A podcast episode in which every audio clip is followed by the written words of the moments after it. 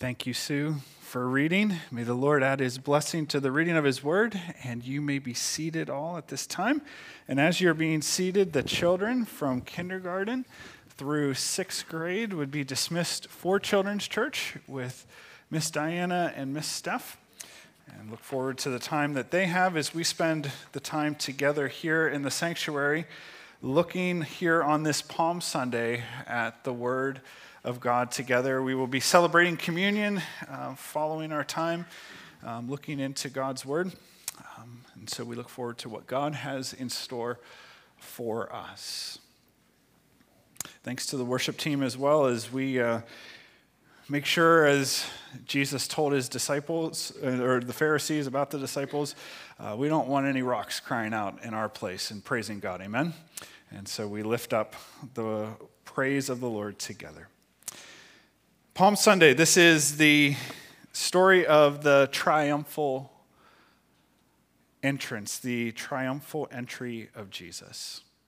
A number of years ago in another space of ministry, I did a wedding, and it was a beautiful celebration. Two lovers of Jesus coming together as husband and wife. The ceremony, they spent a lot of time on preparing it, wanting it to be a special time. They had worship as a part of the ceremony. They had communion as a part of the ceremony for the two of them together, coming together as husband and wife and celebrating communion together.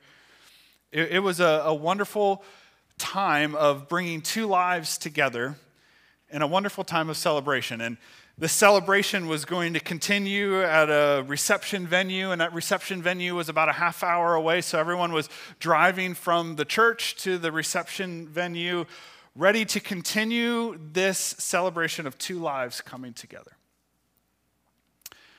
Well, on the way there, the grandmother of the groom was involved in a one-car accident, to the point that she needed to be extracted from the car and life-flighted, and about a week or 10 days later passed away from those injuries.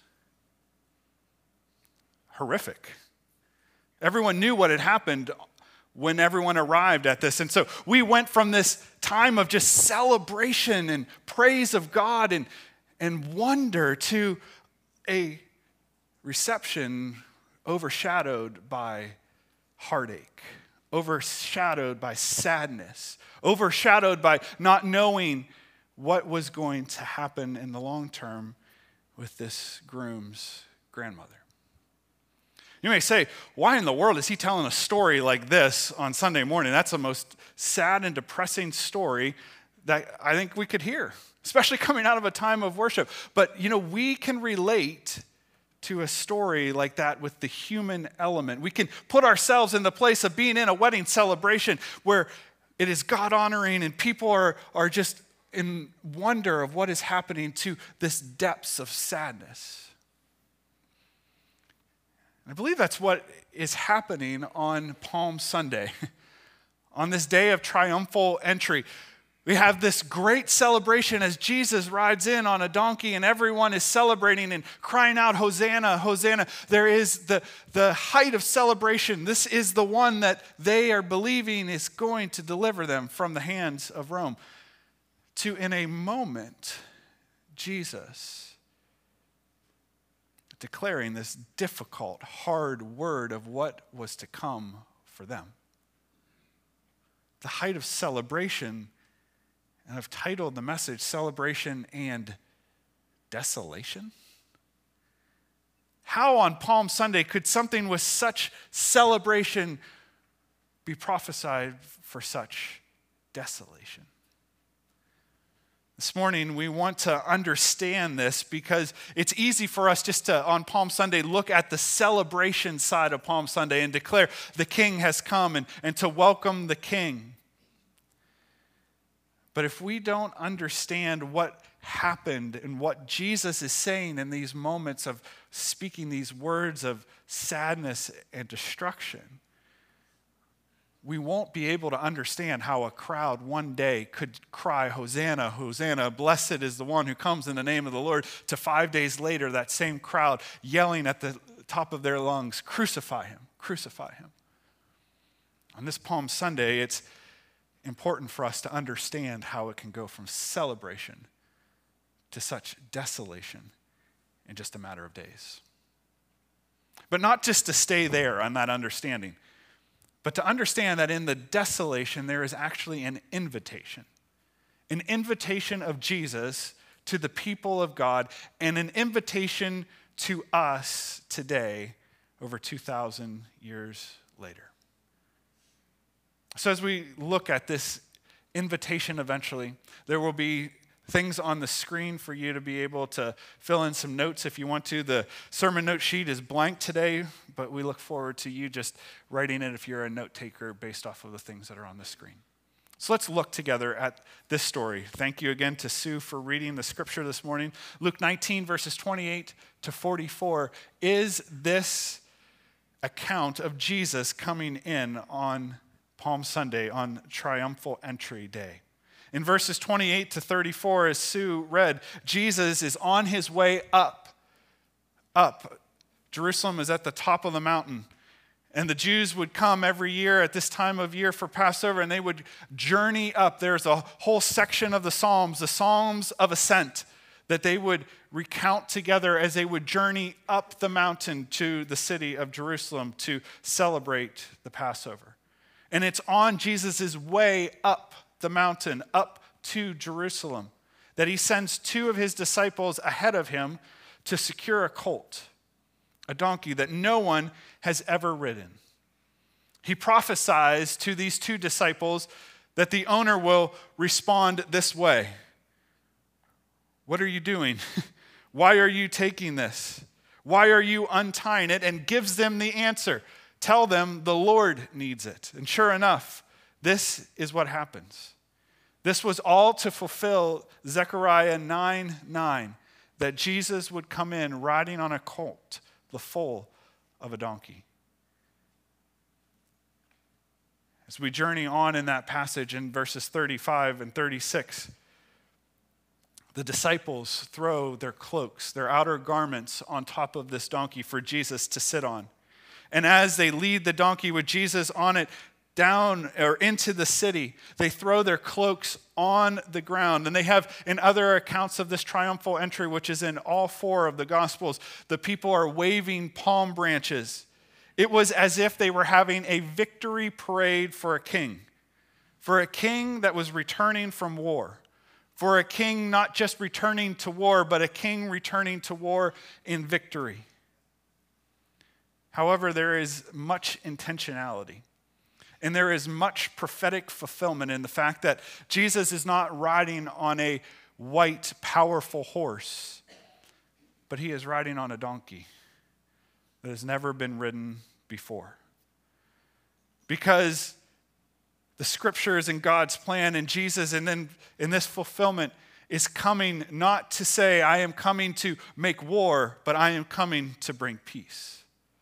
And I am coming to bring peace, not through violence, but through sacrifice, through the laying down of the life of the Son of God on the cross. There is a day when the King of Kings will come to make war, to make all things right, and to overthrow all that is wrong and evil in this world.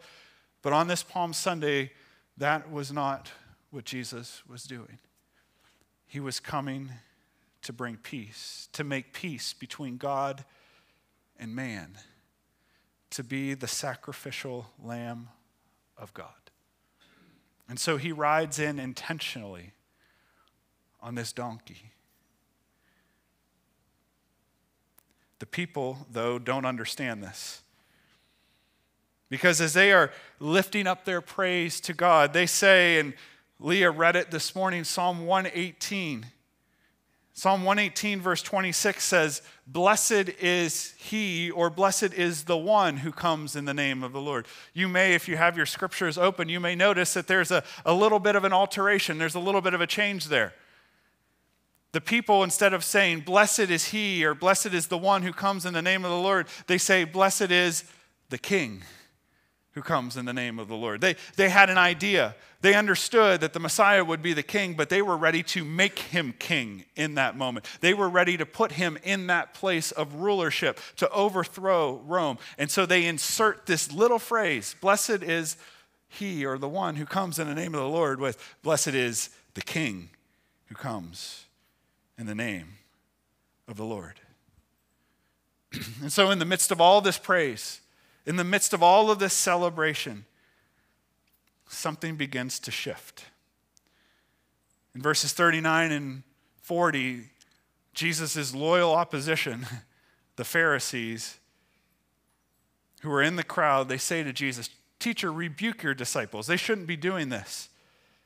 And Jesus, instead of rebuking his disciples, rebukes them and says, "If they don't praise me, the rocks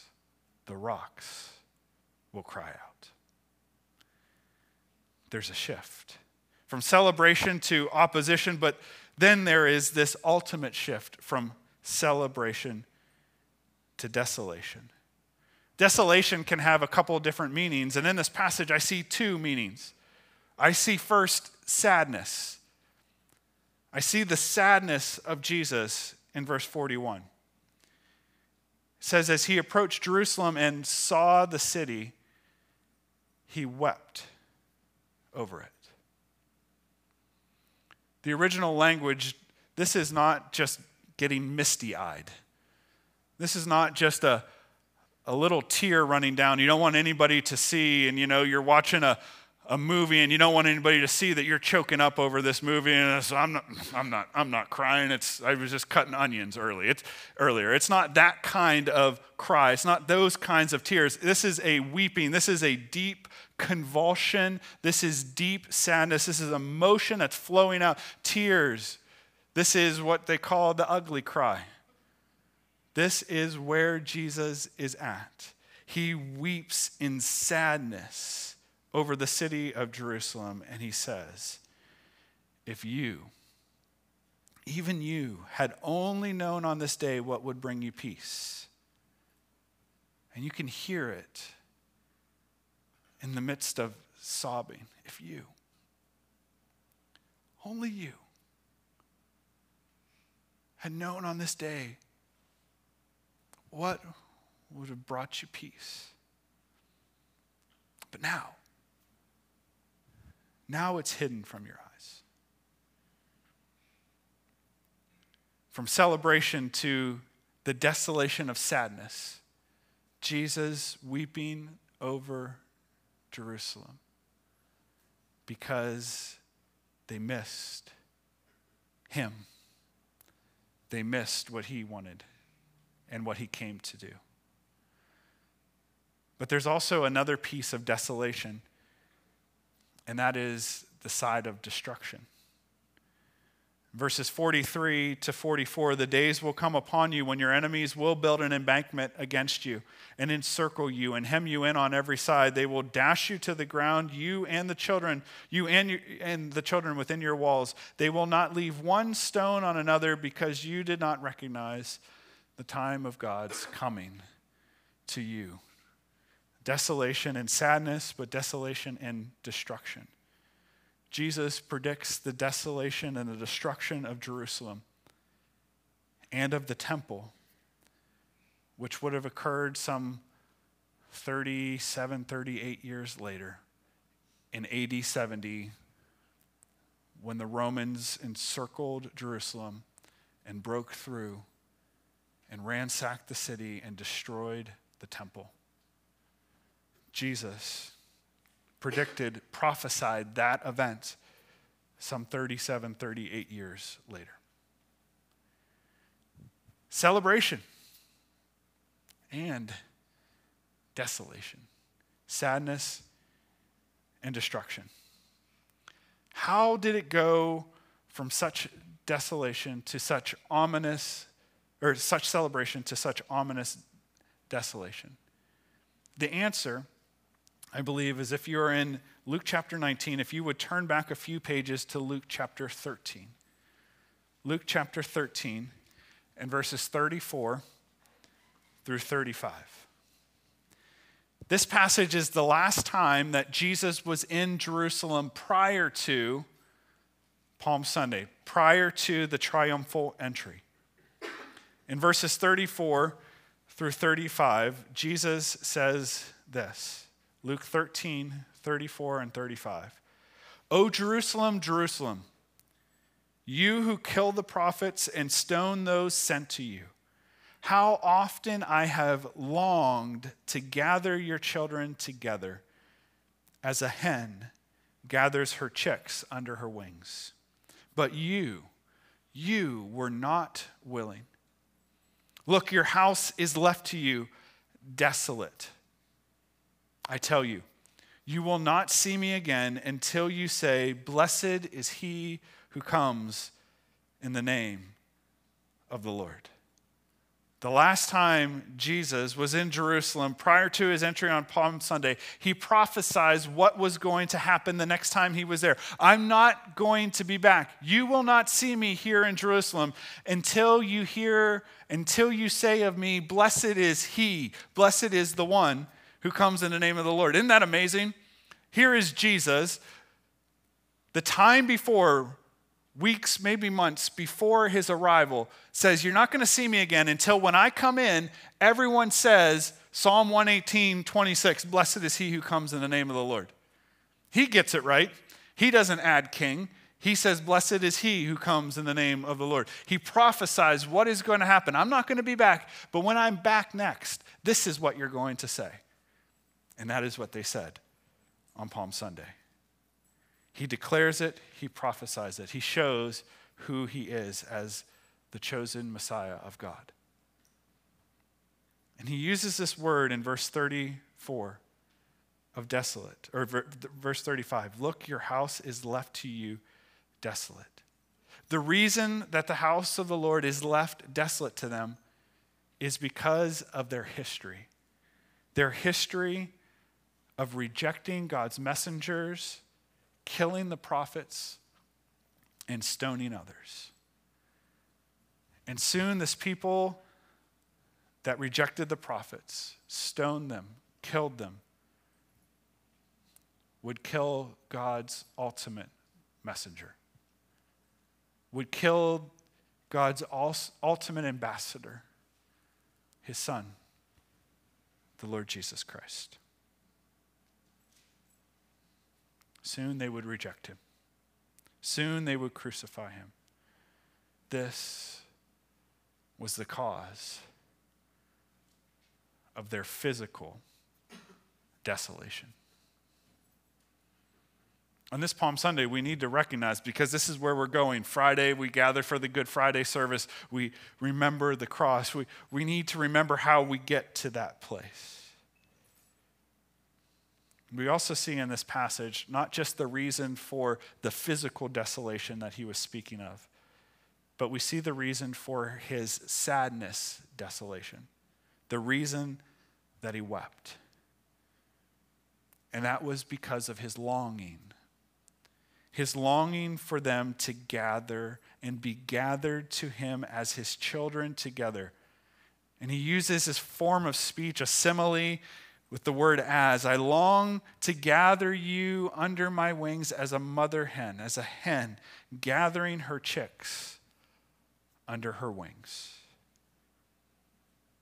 This is Jesus' sadness.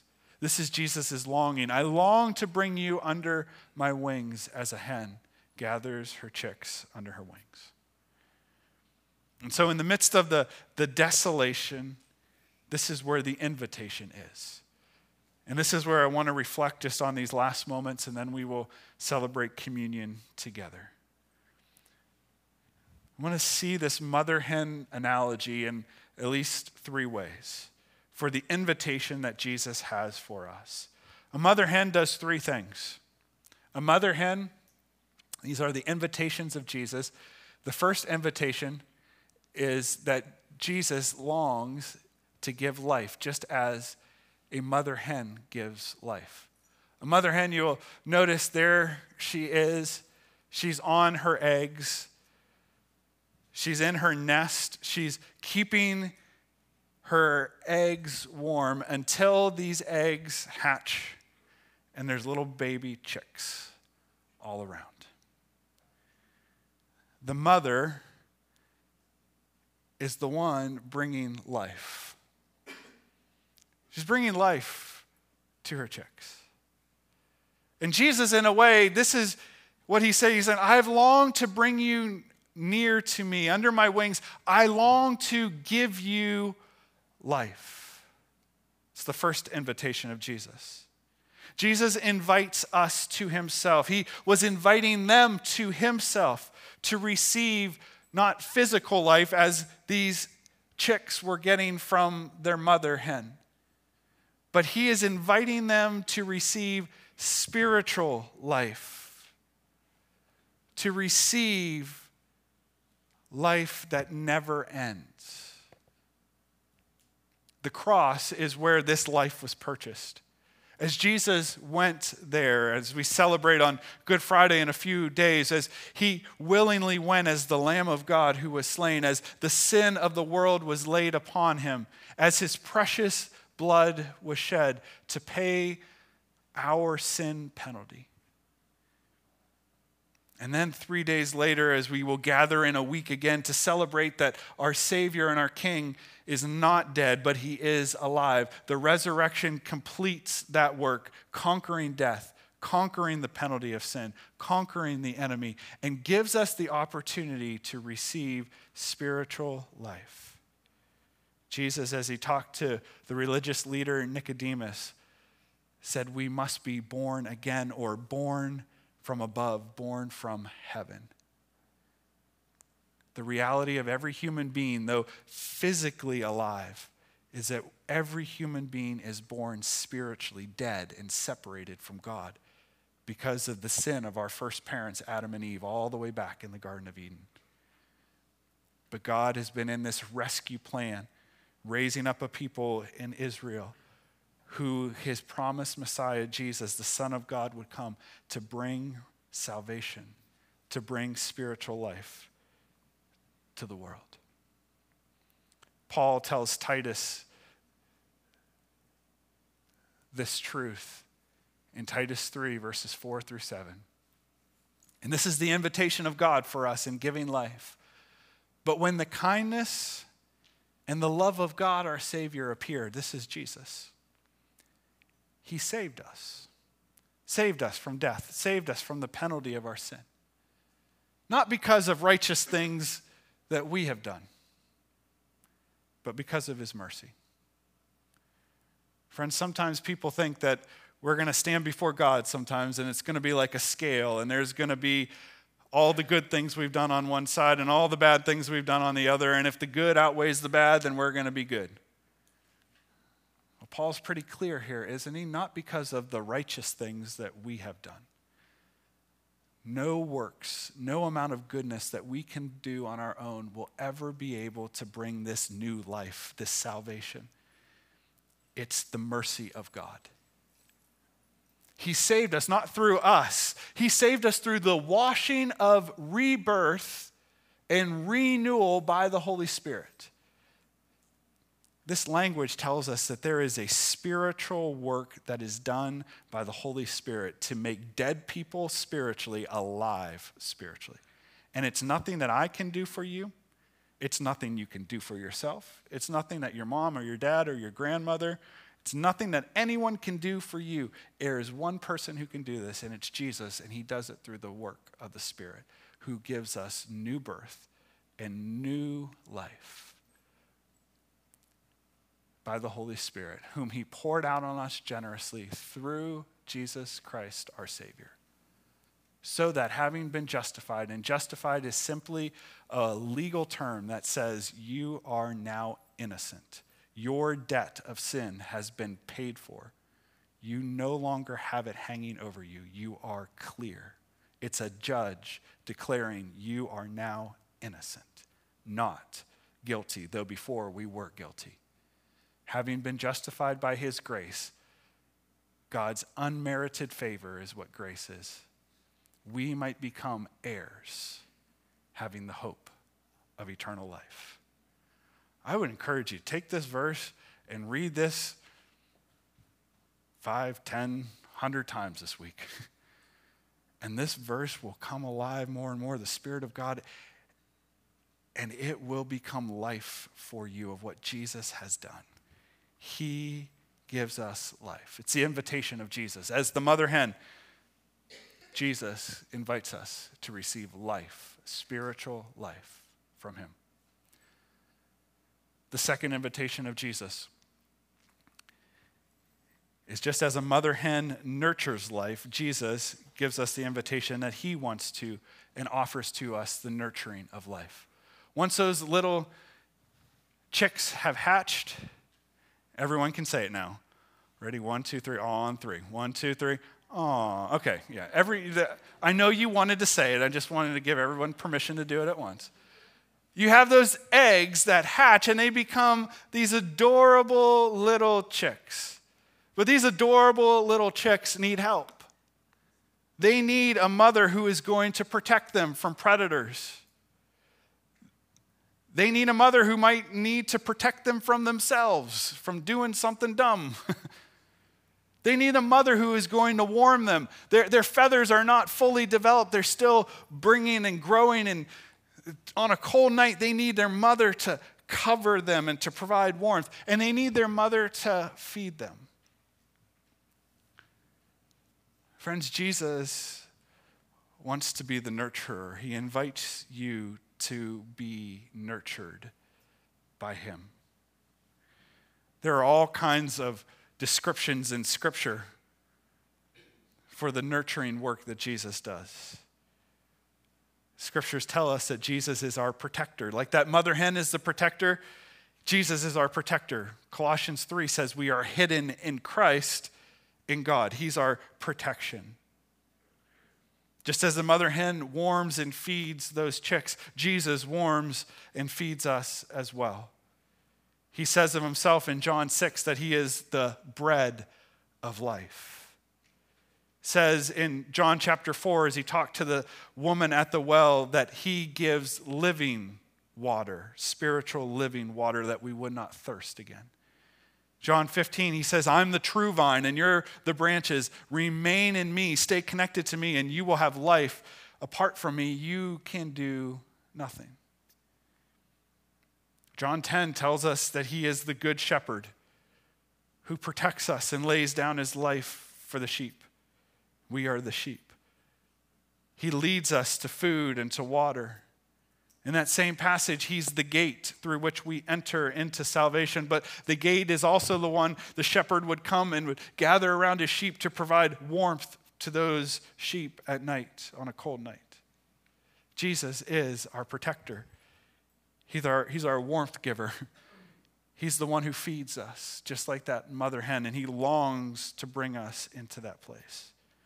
And so we access this nurturing work of Jesus through times reading his word in Scripture, through gathering in public times to hear his word, but not just to be hearers of it and readers of it, but to be obeyers of it, doers of it, to spend time in prayer, both in corporate times and personally, to spend time in worship on Sunday mornings and in groups, but also personal worship, to have times of silence and solitude with him, and to be with other believers who can lead us and minister to us in our times of need, to be the ministering presence of Jesus by the Spirit. It's one of the gifts of the church, why we are part of the church, the body of Christ. We minister to one another as the Spirit of God uses us to be the presence of Jesus, the nurturing, warming, feeding presence of Jesus to one another. So the invitation of Jesus as to that mother hen is to come to be nurtured by him. Last invitation is Jesus launches us. After 6 to 8 weeks of the mother hen, after giving life, nurturing life, the mother hen just one day when she knows it's time, just up and leaves.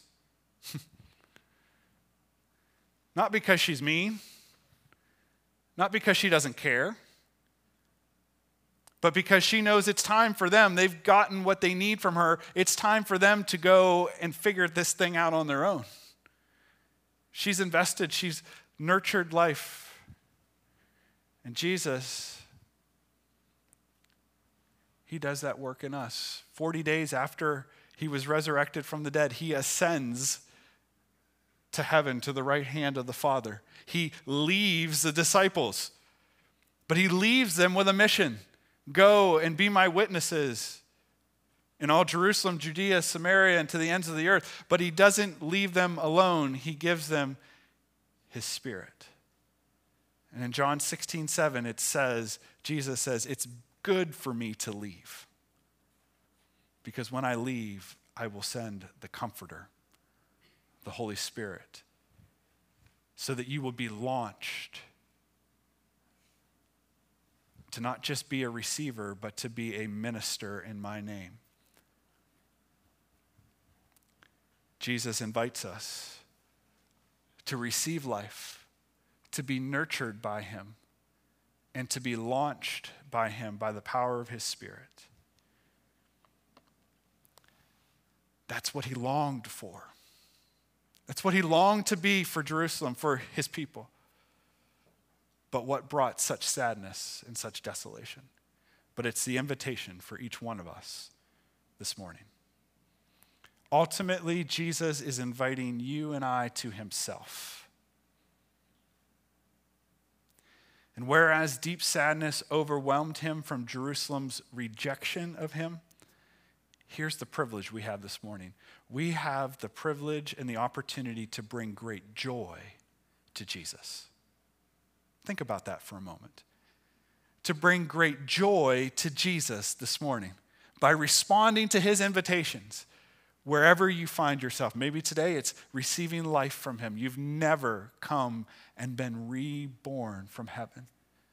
Maybe it's coming for nurture, or maybe you've just been hanging around Jesus being nurtured and nurtured and nurtured and nurtured and nurtured, and he's like, I'm ready to get you out of here. It's time to take what I've nurtured in you and go use it. But one way or another, we have the option and the opportunity from the invitation of Jesus to respond. As we prepare, we want to take a few moments before communion. The worship team is going to lead us in a song, and for probably most of us, it'd be a song that's new. And so if the worship team would come, and they're going to sing this for us, this would be an option, an opportunity for you as you listen. The words will be on the screen to prepare your heart for communion. But also, Lord, by your Spirit, what are you inviting me into? How can I bring joy to you in my response to your invitation? Is it to receive life? Is it to receive the nurture to my soul? Or is it the empowerment of your Spirit to be launched for ministry?